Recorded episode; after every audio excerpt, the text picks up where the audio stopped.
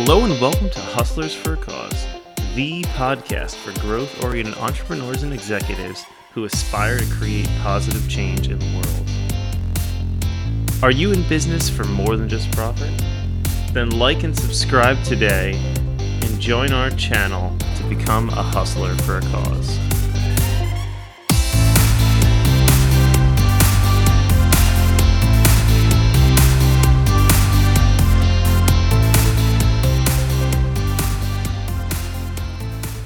Hello and welcome to Hustlers for a Cause. Today, we're honored to have special guest Jermaine Cheatham, Director of Sales at Dow Financial Services. Jermaine, you're a minimalist entrepreneur who's tackled the skill of maximizing opportunities, and you believe in that if something isn't simple, easy, and fun, it's not worth doing. Thanks so much for coming on the show. It's great to have you, and I can't wait to hear more. Awesome. Thanks, man. So yeah, I know you uh, love to travel, and I think we were just talking about a little bit with COVID and everything. People seem to have been a lot more grounded. Uh, where are you coming from today? So I'm on the uh, east coast of Malaysia, in uh, a little small big town. It's kind of weird. Like has like huge malls and like movie theaters and like great restaurants. It feels like there's only I don't know fifty thousand people that live here, but it's wow. So it's pretty cool. Yeah, it's right on the beach, and there's monkeys out here. There's hawks. There's huge Komodo dragons. There's wild pigs. Wow. It's it's like a nature preserve, so it's pretty cool. That's awesome. So when you're not working, what's your favorite activity out there? Is it being in the water? Uh, is it hiking? All of the above. My day is kind of like chill. Mm-hmm. I, I golf. I go on long hikes. I go on long walks. I go to Starbucks. I go down to different beaches. There's like three or four different beaches. So I go in the water. I go mm-hmm. snorkeling. Mm-hmm. I chill pretty hard. I play tennis. Go lift weights at the gym here. Dry sauna whole bunch of chilling. nice, man. Yeah. I think a, a, lot of us right now wish we could be living like that, COVID or not. That's like, I'm long overdue for vacation. So, one thing I want to ask you before we even dive in you call yourself a minimalist entrepreneur. So, I want to know what that means to you. Let's start with minimalist. To me, minimalism is like using leverage to really shine a light on the things you love for example, I don't have a lot of stuff. With me traveling so much, I don't have a home, I don't have a car, I don't mm-hmm. have a lot of clothes, but the things I do have, I love. Like I love, love, love. So it doesn't even matter to me if you have a watch that costs 10 grand or a watch that costs 50 bucks. If I love the watch, that's the one watch I'm going to wear because it doesn't make sense for me to have 10 watches. This is now I got to take care of 10 watches. It's dumb. It's like having mm-hmm. a closet full of shirts. The truth is, I've been there. Most people have been there. You got 100 shirts, but you only wear, like, let's be true, five of them that you yep. love. The other, other ones just collect dust. So I use the same kind of methodology in business where I don't need to work with everybody.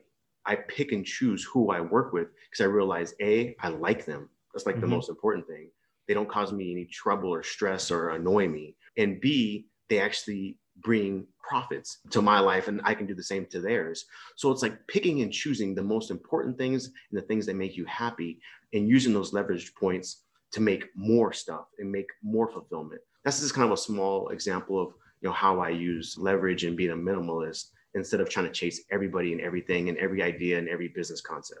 Wow, I really love your uh, watch analogy. That was like beautiful yeah, some people may take a lot of pride in, but also it's just like it's it's a thing at the end of the day. It's not something that has to be that important. We forget about the things that are important to us, even if that's like the reason we're in business, you know, like family or something else takes a back seat because we're trying to get to where we want without just kind of making that happen first and then setting boundaries. Tell me a little bit more. When you say minimalist entrepreneur, I totally believe it because I couldn't find any information about you online. We're about creators learn. So tell me about you. Tell me your background. Where did it all start? That's great. That's funny. And that's like another thing, like social media. It's like, unless I had like a really compelling reason to get on it, and I may at some point, but mm-hmm. up until now, I just had no compelling reason because to me, it's just for the most part about, oh, look at me, I'm doing this. Definitely. And A, I don't care if you know what I'm doing. And B, I certainly don't care what the hell you're doing. So why would I engage in any of that? I mean, to me, it's just more noise. Um, mm-hmm. Same thing with like the news. I don't watch the news. I haven't had a TV in years because why? I don't care. I can't control it. I'm not going to get involved in it. I know they're just selling fear. I'm not going to go down that rabbit hole with them. The same thing is applied with the business idea. You know, you hear these people, they're serial entrepreneurs.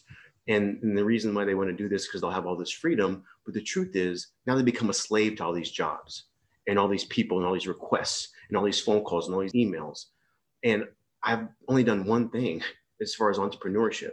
I've stuck in the same industry, the same business model for, I don't know, 18 years now because it yep. works. Why would I mm-hmm. deviate and start doing other things that don't give you the same leverage points like we were talking about that I'm now an expert at this. So why would I start doing something else? So yeah, so it's hard to find stuff on me because I don't get involved in all the other stuff. You find me probably on LinkedIn and that's it. And how it all started, I mean, it was just a kind of a progress. It's never happened overnight. I never thought I'd be in Malaysia for a year during COVID or anything. Um, so it just kind of like, ha- you know, happenstance where really, I mean, my whole plan was actually to only be in Malaysia for two days. I got here, I was in Thailand for a couple months and I was in Hong Kong before that. And I got here and COVID kind of started coming up and I was like, oh shit, I probably should chill here because there's nowhere to go. So they locked down the whole city. I was there for a month and then we were planning on going to Australia, actually to Bali first, then Australia. And then we are going to take a cruise for like a long cruise, like a 30 day cruise to all these Bora Bora and all these places. And then end up in LA, but it never happened because of COVID. So I've been here since. I'm like, well, I could go to this country or that country, but like there's so much question marks about COVID and is there going to be another lockdown? You know, I don't want to get locked down in a country that I'm not planning or wanting to stay there for six months. So mm-hmm. I'm very happy here. Like it's a great country to live in. But long story short is I didn't plan any of this as far as traveling the world or even really like being an entrepreneur. I just knew I wanted to have freedom to make my own choices to decide who I'm going to be and how I'm going to show up in the world. But to have like a detailed map of what I was going to do, I had no clue. Like going back to earlier, like as you were growing up and kind of where you came from, do you feel like your initial environment and how you grew up made an impact and what turned you into what you are today? Without question. I mean, I grew up in a broken home, no father in my home. I'm black and white. So as a little kid, everyone would come up to me and say, "Well, what are you? What are you?" And I didn't know mm-hmm. like what they were even talking about. I was like, uh, "What are you talking about?" And they're like, "Well, you know, what your race?" And I was so this these whole questions about race and identity came up mm-hmm. really at a very young age, five six years old. So it made me ponder this question of you know who am I really besides just this physical thing, this black white American male female, you know, all this stuff. And mm-hmm. so it made me question that like, who am I going to be? and I realized it's up to me to define myself, not the outside world, because the outside world was trying to define me by asking me these questions. And a lot of people will let the outside world define them. And I was like, no, no, no, no, no. I'm going to define me. That kind of built this mentality of I'm the creator of my future and of my now. It has nothing to do with the outside world. Uh, one question for you, right? As you define yourself, I think sometimes like I know you face fear in that too, right? The fear of like letting a loved one down or something how do you set your identity as you go into the world?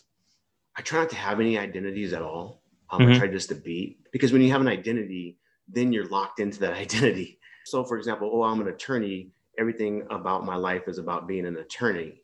Then, if I ever want to do something else, now I'm locked into this identity as of, of an attorney, and all my friends and family are gonna look at me weird because I'm switching my identity. A week from now, a year from now, I might decide, shit, I don't know, maybe I want to learn, uh, I don't know, Russian or something. Like I don't want to yep. be locked into any uh, definite thing. So I never worry about anybody else as far mm-hmm. as letting them down.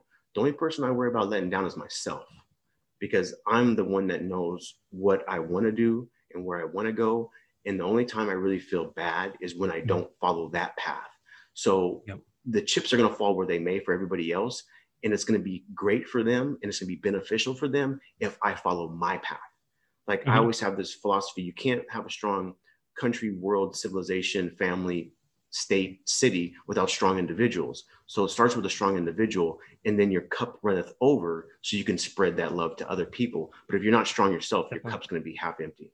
That's absolutely right. I learned that one the hard way growing up, just with like, I had this desire to give really early, and I gave when I had nothing and so then i had nothing to give. There's some people out there that do it right? Like there's like the mother teresa's of the world and stuff but it's still like i think they still have something right? And they still have like uh, their whole selves that they're bringing so yeah. Yeah. The cool thing about like a mother teresa or anybody really mm-hmm. that's prominent is no one really knows. Like we don't know yeah i don't know you don't know no one really knows what their struggles were what they really thought what their motivations were. All we know is what we're told. That's kind of the cool thing about like life and people is no one knows but you. Like you're the only real author of your story. And some people follow their story and they actually fulfill it, and some people run from it. And I always have this thing where I always follow my fear.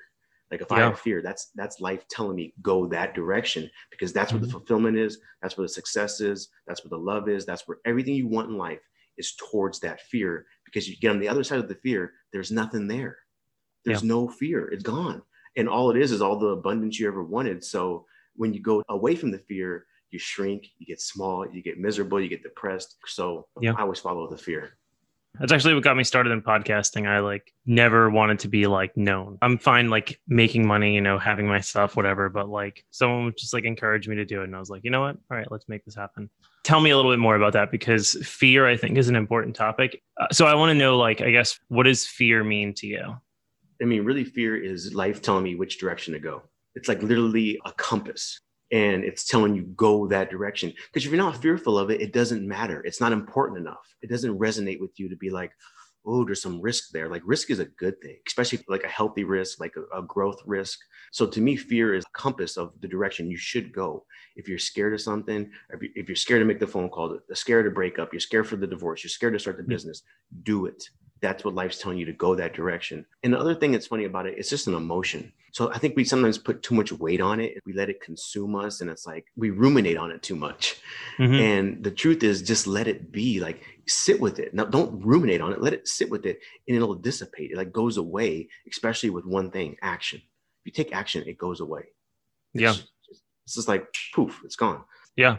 So I think you made a really important distinction in there too. You talked about like a healthy fear. There's certainly ones that are probably unhealthy too. How do you distinguish if there is something that maybe is not, that may be like something you're afraid of, but that is not worth pursuing? I always kind of step back and I ask myself, what would the highest version of myself do right now? Like in this situation.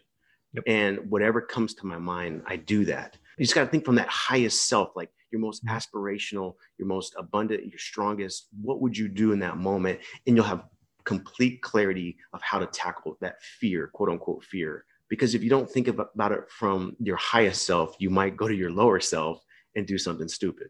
Yeah, that's a, a great point.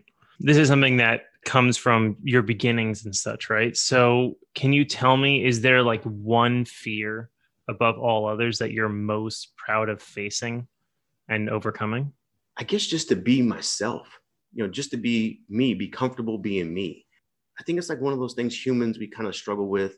And some people do it in other ways, like they'll they'll kind of mask it with this big facade or this bravado, or some people will shrink and kind of be hidden and, and never come out of their hole or create anything. And for me, it was just kind of a, a slow process of taking action, facing my fear. And the result of that was just me being myself and not feeling I had to fit into a mold or an ideal or a identity, just being. So yeah. by me doing that, it allowed me to create all the wealth and all the freedom and abundance that I have today. And the cool thing about it is it never ends. There's like mm-hmm. no finish line. There's no mountaintop. You just keep doing more and more stuff that matters to you because at, at the end you realize nothing matters in life. Nothing. Like mm-hmm. nothing. Because you're all, we're all gonna die. It doesn't matter. So yep. it gives you like the freedom and the confidence to do the stuff that actually does matter. There's a TED talk on that writing your uh, obituary, living your life, remembering yourself from your obituary and looking back and then making your choices because of that. Yeah. So it may not necessarily be fear. Maybe I'm kind of stretching the bounds of what fear is here, but I think that like entrepreneurs in general have this struggle that there is the people around them that mostly want to live just like the regular normal life, the white picket fence, you know, the 2.5 children, and they always want something more, right? They're stretching for something else. And there's like this dichotomy that exists between them and maybe their goals. And maybe as they like create family and all these things, that desire to be like accepted as a part of their community and stuff. So, my question for you is what's your take on like that conflict that entrepreneurs faced? How would you approach it? And what advice would you have for other listeners? Yeah, it's definitely a huge problem. The whole tribal family nation mentality is a big problem because I've always kind of had the adage that the world is my family. I don't have any specific individuals or ideas that I only am married to. You know, like if an entrepreneur wants to create something, maybe their spouse or their family say, What, what are you doing? You have a great job. Why would you ever do that? I've had that happen with me. And the thing is, you have to have enough conviction in yourself to be like, This is my life. This is what I'm going to do. Because I know I got to trust this voice in my head that's telling me to do this. This is my compass saying, Go this direction. Yeah, I'm scared to do it.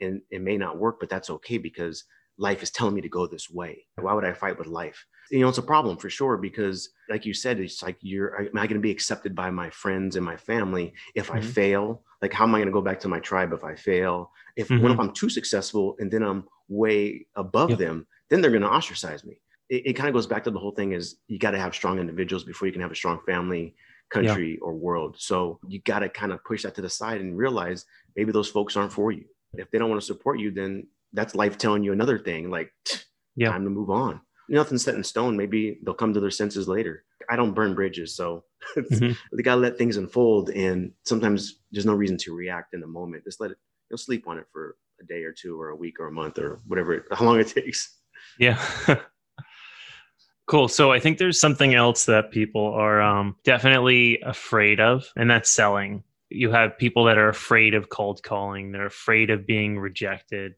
afraid of feeling like they're coming off salesy. I know like your specialty, right, is in the sales space. So how do you apply this like fear, the approach towards fear towards how you sell or how you teach sales and overcoming those kinds of fears? Yeah. The funny thing about it is I've never thought of myself as a salesperson. When I was younger, I, I always never felt accepted. I never felt part of anything. Sales is like one of those careers where you would never get involved in if you never felt accepted because it's like why would you go down that path? You're just going to get 99% no's. Like in that situation i followed my fear and i'm like let me see if this is true. Let's just see. Let's do a test and i always thought i was a horrible communicator too i was like no one's going to understand me or listen to me so i again another fear of mine so i'm like let's see if this is true let's go into sales so i mean i was doing door-to-door sales at a, a point in my life and that's the worst because they're slamming their door right in your face and then I was like, well, that wasn't so bad. Like most people were cool and cordial and friendly and just, oh, no, thanks. Or, oh, yeah, give me a quote or whatever. Because it's just a conversation. I'm not selling you shit. I'm just having a conversation with you about what I can offer, what we have. And if it's cool with you and you want it, great, let's do it. If not, cool, let's keep it moving. And so then I started in another sales role where I was making like 300 cold calls a day. And you know, you're getting 290 no's. And so mm-hmm. you just get this thick skin where you realize this shit doesn't matter. Like the no's don't matter because it's just information. It has nothing to do with me. If they're having a bad day and they tell me, I had a lady tell me, I hope you die. And like she was flipping out. And I told her, wow. you know, I, I was like, you need a hug. Um, because I, because I realized it has nothing to do with me. She's just a miserable person. Yeah. You can't take it personal because, you know, people that are miserable, it's nothing to do with you. It's them and you gotta almost feel bad for them. It's like, damn, that sucks. yeah, uh, I just got this great thick skin where I realized I get to choose how I respond, and I get to choose how much I can make because I can do whatever. There's no ceiling. You just gotta have like that kind of gut instinct of like, I'm gonna go for this, and yeah. I'm gonna just do it. Okay, so I calculated it out, and 300 uh, cold calls a day means that you had 4.8 minutes per call. So do you get like a lot of people that just like hang up right away or like it's an incredible feat. Did you not sleep too? no, well, I would I would get to the office like at 6 a.m. and I would leave like at 6 p.m. So it was a long day. I did that for what maybe two years. And wow. then I could start scaling it back. And then I started using le- leverage and minimalism to take yeah. a different approach. Instead of actually calling the people that needed my service, I actually instead started calling the people that sold to the people that needed my service. So now I'm only making 50 calls a day.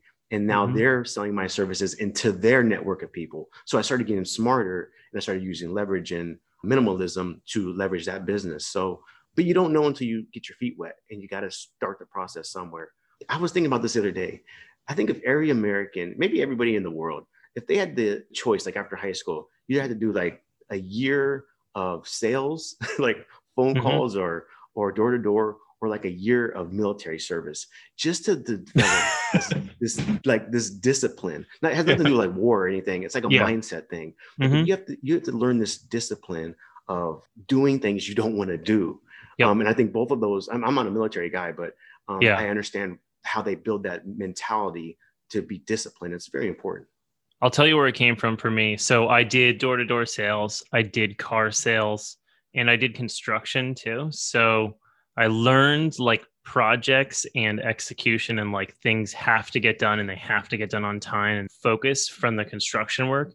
And then I learned like the sales process and getting over fears in some ways, right? Like I may still like suck at sales. Maybe it's not even sucking, it's more of just like being lazy. You show that you have unbelievable drive when you can walk into, you know, the day every day, 12 hours a day and do 300 calls a day. That's that's awesome. You talked about leverage points a little bit, but I would love for you to talk like your specific example like with Dow because the way you explain it, but when you show that example is like it's mind blowing. There's no longevity in me making 300 calls a day and into random industries. So I got Mhm. very narrow focused on, okay, I'm only going to focus on the medical industry and I'm only going to talk to the guys and girls that sell the medical equipment into those doctors' offices instead of me going after the doctors directly. So then it's scaled back. Now I'm only making, you know, 50 calls a day and leveraging their networks to sell my financial services.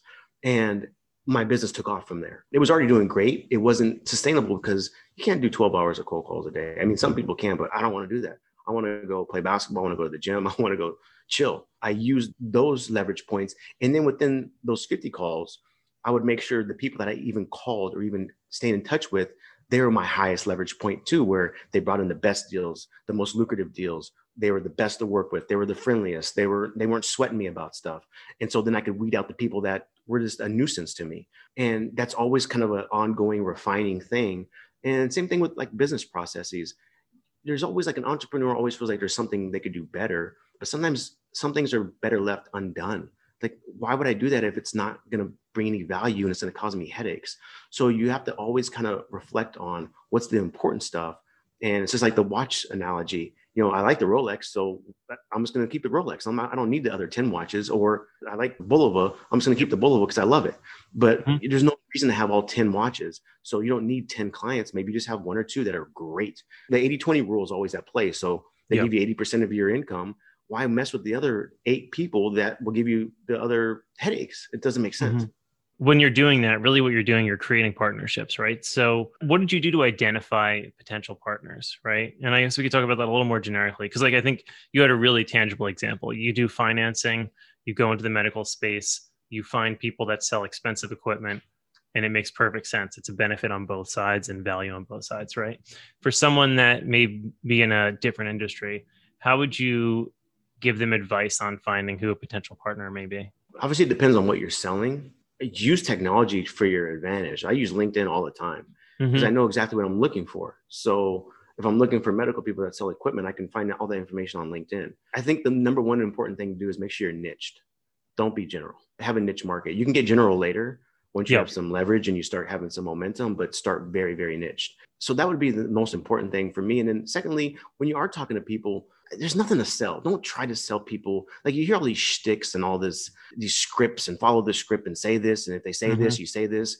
To me, it's just like, what a waste of my time. I'm gonna have Mhm. a conversation with you. And if we like each other and it seems like it might be a good fit, that's my litmus test. That's it. I don't Yeah. need to know anything else. Obviously, assuming that you're going to use my product or you actually are feasible. You know, I, I know a lot of people in the industry where they had to meet their 300 call quota uh, and they would just call their friends because care. they could there's chit chat and we knew that mm-hmm. the people they were talking to like i don't want to waste my time i want to make money so i'm going to talk Yep. to people that can help me make money i can help them make money and we like each other that's my litmus test when I was in car sales one time, I brought my now wife in just because I wanted to BS for a while. So like I made her into a potential customer and like it's pretty funny. so what are you doing? How are you spending your time when you're not at work? every morning I, I get up like i don't know 4 4 4 30 every day i go work out. And then i go take long walks i go to the beach i go play tennis i go play golf. I'm gonna come back and work a little bit i go lift weights i read a lot of books listen to a lot of podcasts I spend a lot of time thinking think about what i want to do long term um, who i want to help. I'm kind of an introspective person so i spend a lot of times just you know writing journaling uh, thoughts ideas a lot of reflection a lot of thinking about people and their situations and psychology quite a bit. I love watching like those those murder mysteries, like psychology thrillers, like the, like the interrogation room and what people say and how they break them down. I love that stuff. So I don't know. I'm just uh-huh. I'm just a, a weirdo. awesome. What is your biggest challenge right now and going into uh, 2021? We put together this program. It's basically a course to show people exactly what I do for a living and teach them the blueprint, the tactics, everything that I do to a T so they can emulate it, do it, and then have the fruits of what I have, like travel around the world, all the money you want, all the freedom time, all that good stuff. And I'm just trying to find the most authentic way for me to get that to people. So far, it's been podcasts. You know, I really don't want to go through the like the normal Facebook ad type thing because it's like, yep. but then like we were talking about earlier, it's hard to find me. So then it's like, well, it seems like I have to get somehow on social media to have like a following or have people within the the network so I can share this with them. So I guess that's my biggest challenge is balancing authenticity with trying to help people in the most authentic way I know how. That's kind of the struggle right now, but I wouldn't even call it a struggle. I consider it fun. Yeah. it's really me wrestling with me and who I think I am basis, oh, I'm not on social media. I just kind of live day by day, man, and just kind of roll with the punches. Cool. So tell us a little more again about Creators Learn where people can go what is the key part of the system or the process so anyone that's interested can really get into it it's called creatorslearn.com and the first thing that we're putting on there I, I, plan to have other things on there maybe from other people too it's just more of a learning platform for people that consider themselves a creator because i have this mentality that there's only two types of people in the world. I don't believe in black and white, male, female, American, Chinese. I believe in creators and victims. And so this is a place for creators to go to learn things as far as business, business opportunities, psychological exercises, mindset, exercise, physical, everything um, that a creator would want to learn about. And so the first thing we put on there is our blueprint, which is our business model that people can emulate and do. And it's called Business Finance Blueprint. And it teaches them step by step with videos um, we have weekly coaching calls scripts what to say and when to say it. And, and again like you have to be authentic to yourself. I, I want people to obviously mold those scripts into their own voice. You can go as fast as you want or slow as you want on the course but it gives you everything. I mean we wrote down with meticulous detail took over a year to put this whole thing together exactly what we do and how to do it Cool. Is it specific to also the financing side of what you do, like with Dow Financial, or is it about like systems and sales process, or what is that? It's, it's, it's exactly what I do for Dow Financial. Cool. So they would be doing exactly what I do for my business model. And the cool thing about what I do, people think I like, oh, I don't know anything about finance. I mean, literally mm-hmm. 99% of what I do is talking to people, 1% is finance. And I have this analogy like if you can go to Cheesecake Factory and talk to your waiter and like pay the bill and give him a tip, then you can do this financing. It's not, there's no rocket science. It's super, super simple. Some people get scared, like, oh, I don't know anything about financing, or like literally a child could do this. So I'm no brainiac. well, I would even challenge there, right? I mean, we're talking about fears, right? If if finance is a fear, lean into it. You're listening to this. This is your your chance to uh to learn and to grow. Cool. So if you could make everyone in the world do one thing differently, after coming out of listening to this interview, what would that one thing be? Everyone has to leave their normal environment, like their normal town, their normal country. I mean, just do it at least for a week because it changes your whole perspective on everything. You think about your family different, your friends, your business, your identities. Like it changes everything. And it actually opens up your imagination and your freedom to create something authentic because we get trapped in these silos of I'm this or I'm that how am I going to be accepted from my friends and family and my community? And and when you break away from that and yep. you just sit with it, man, you can see so clear what you want to do. I went to Mumbai in India, and that was like the most eye-opening experience of my life. Even just crossing the street. I was just talking to someone about this earlier today too. Like crossing the street, you have to have confidence and you just go. There are tons of cars going and there are people in the street going. And like I was with someone friend and he was like, when I walk across the street, you stay with me. If you don't, you'll be stuck in the street and I can't come back and get you. I wholeheartedly agree with that. Traveling is one of the best things you can do. Not just traveling to like go and stay at like an all inclusive resort, but traveling and really experiencing new cultures and new people is just one of the most amazing things. Yeah, especially if you can stay in places that are non touristy. Yeah. Like where you actually get immersed into the culture. They're not trying to sell you trinkets and shit. They're just living their normal life it's such a different experience because you see how people actually live and work and play in their normal environment. How do you decide where you're going next? How you're finding a place that is that non touristy, undiscovered place? I'm an adventurer, so I like to just go be in the world. Open Airbnb. I'll look for like really plush places to stay, yep. and then I will just kind of look at the whole world. I'll, yep. And I'll kind of look where I'm currently at, and like what's I don't feel like doing a 12 hour flight, but you know what's within like two or three hours from here that I can kind of hop around, and yep. then I'll kind of go from there and just kind of wing it, man. To be honest with you, like for example, once I was in Central America and I was supposed to go like I think I was in Panama and I was supposed to go to like Costa Rica like mm-hmm. I was supposed to go somewhere else in Central, maybe it was Nicaragua, I can't remember, but I couldn't get there because I didn't have my yellow fever shot. Mm-hmm. And I'm at the airport and they're sweating me, but they said, you know, you guys can go to um, uh, El Salvador instead, and it's a workaround to get to Costa Rica or wherever you're going, and because they don't they don't check for the yellow fever in El Salvador. So I'm like, man, El Salvador wasn't on my plan, but uh, I guess we have to go there. And the lady was saying, the the lady at the airport, she was like, just stay the night and then go back to the airport the next day. I'm like, hell no. Like if I'm gonna be there, I'm gonna check it out. So I think we stayed almost a week. And it was like one of the most awesome countries you would ever imagine because it's not touristy.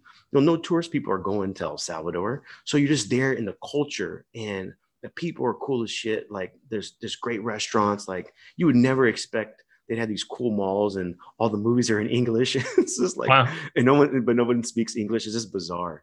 Um, but like, you never know what's going to fall in your lap. Like that's one thing I always believe in, like, let life happen to you and enroll with it because it's supposed to happen. So enjoy it. Like, don't fight life. It's just such a lose, lose situation. Cool. Last question. I know we talked about it a little bit, but uh, yeah, just tell us again, uh, where can people go to learn more and to sign up? Yeah, so creatorslearn.com is the place where the, the course is uh, held. It's called Business Finance Blueprint. But yeah, they just go to creatorslearn.com, then get all the information they need. And you can find me on LinkedIn too for now. So awesome. Thanks so much, Jermaine. Great having you on. Hey, hey thanks for having me.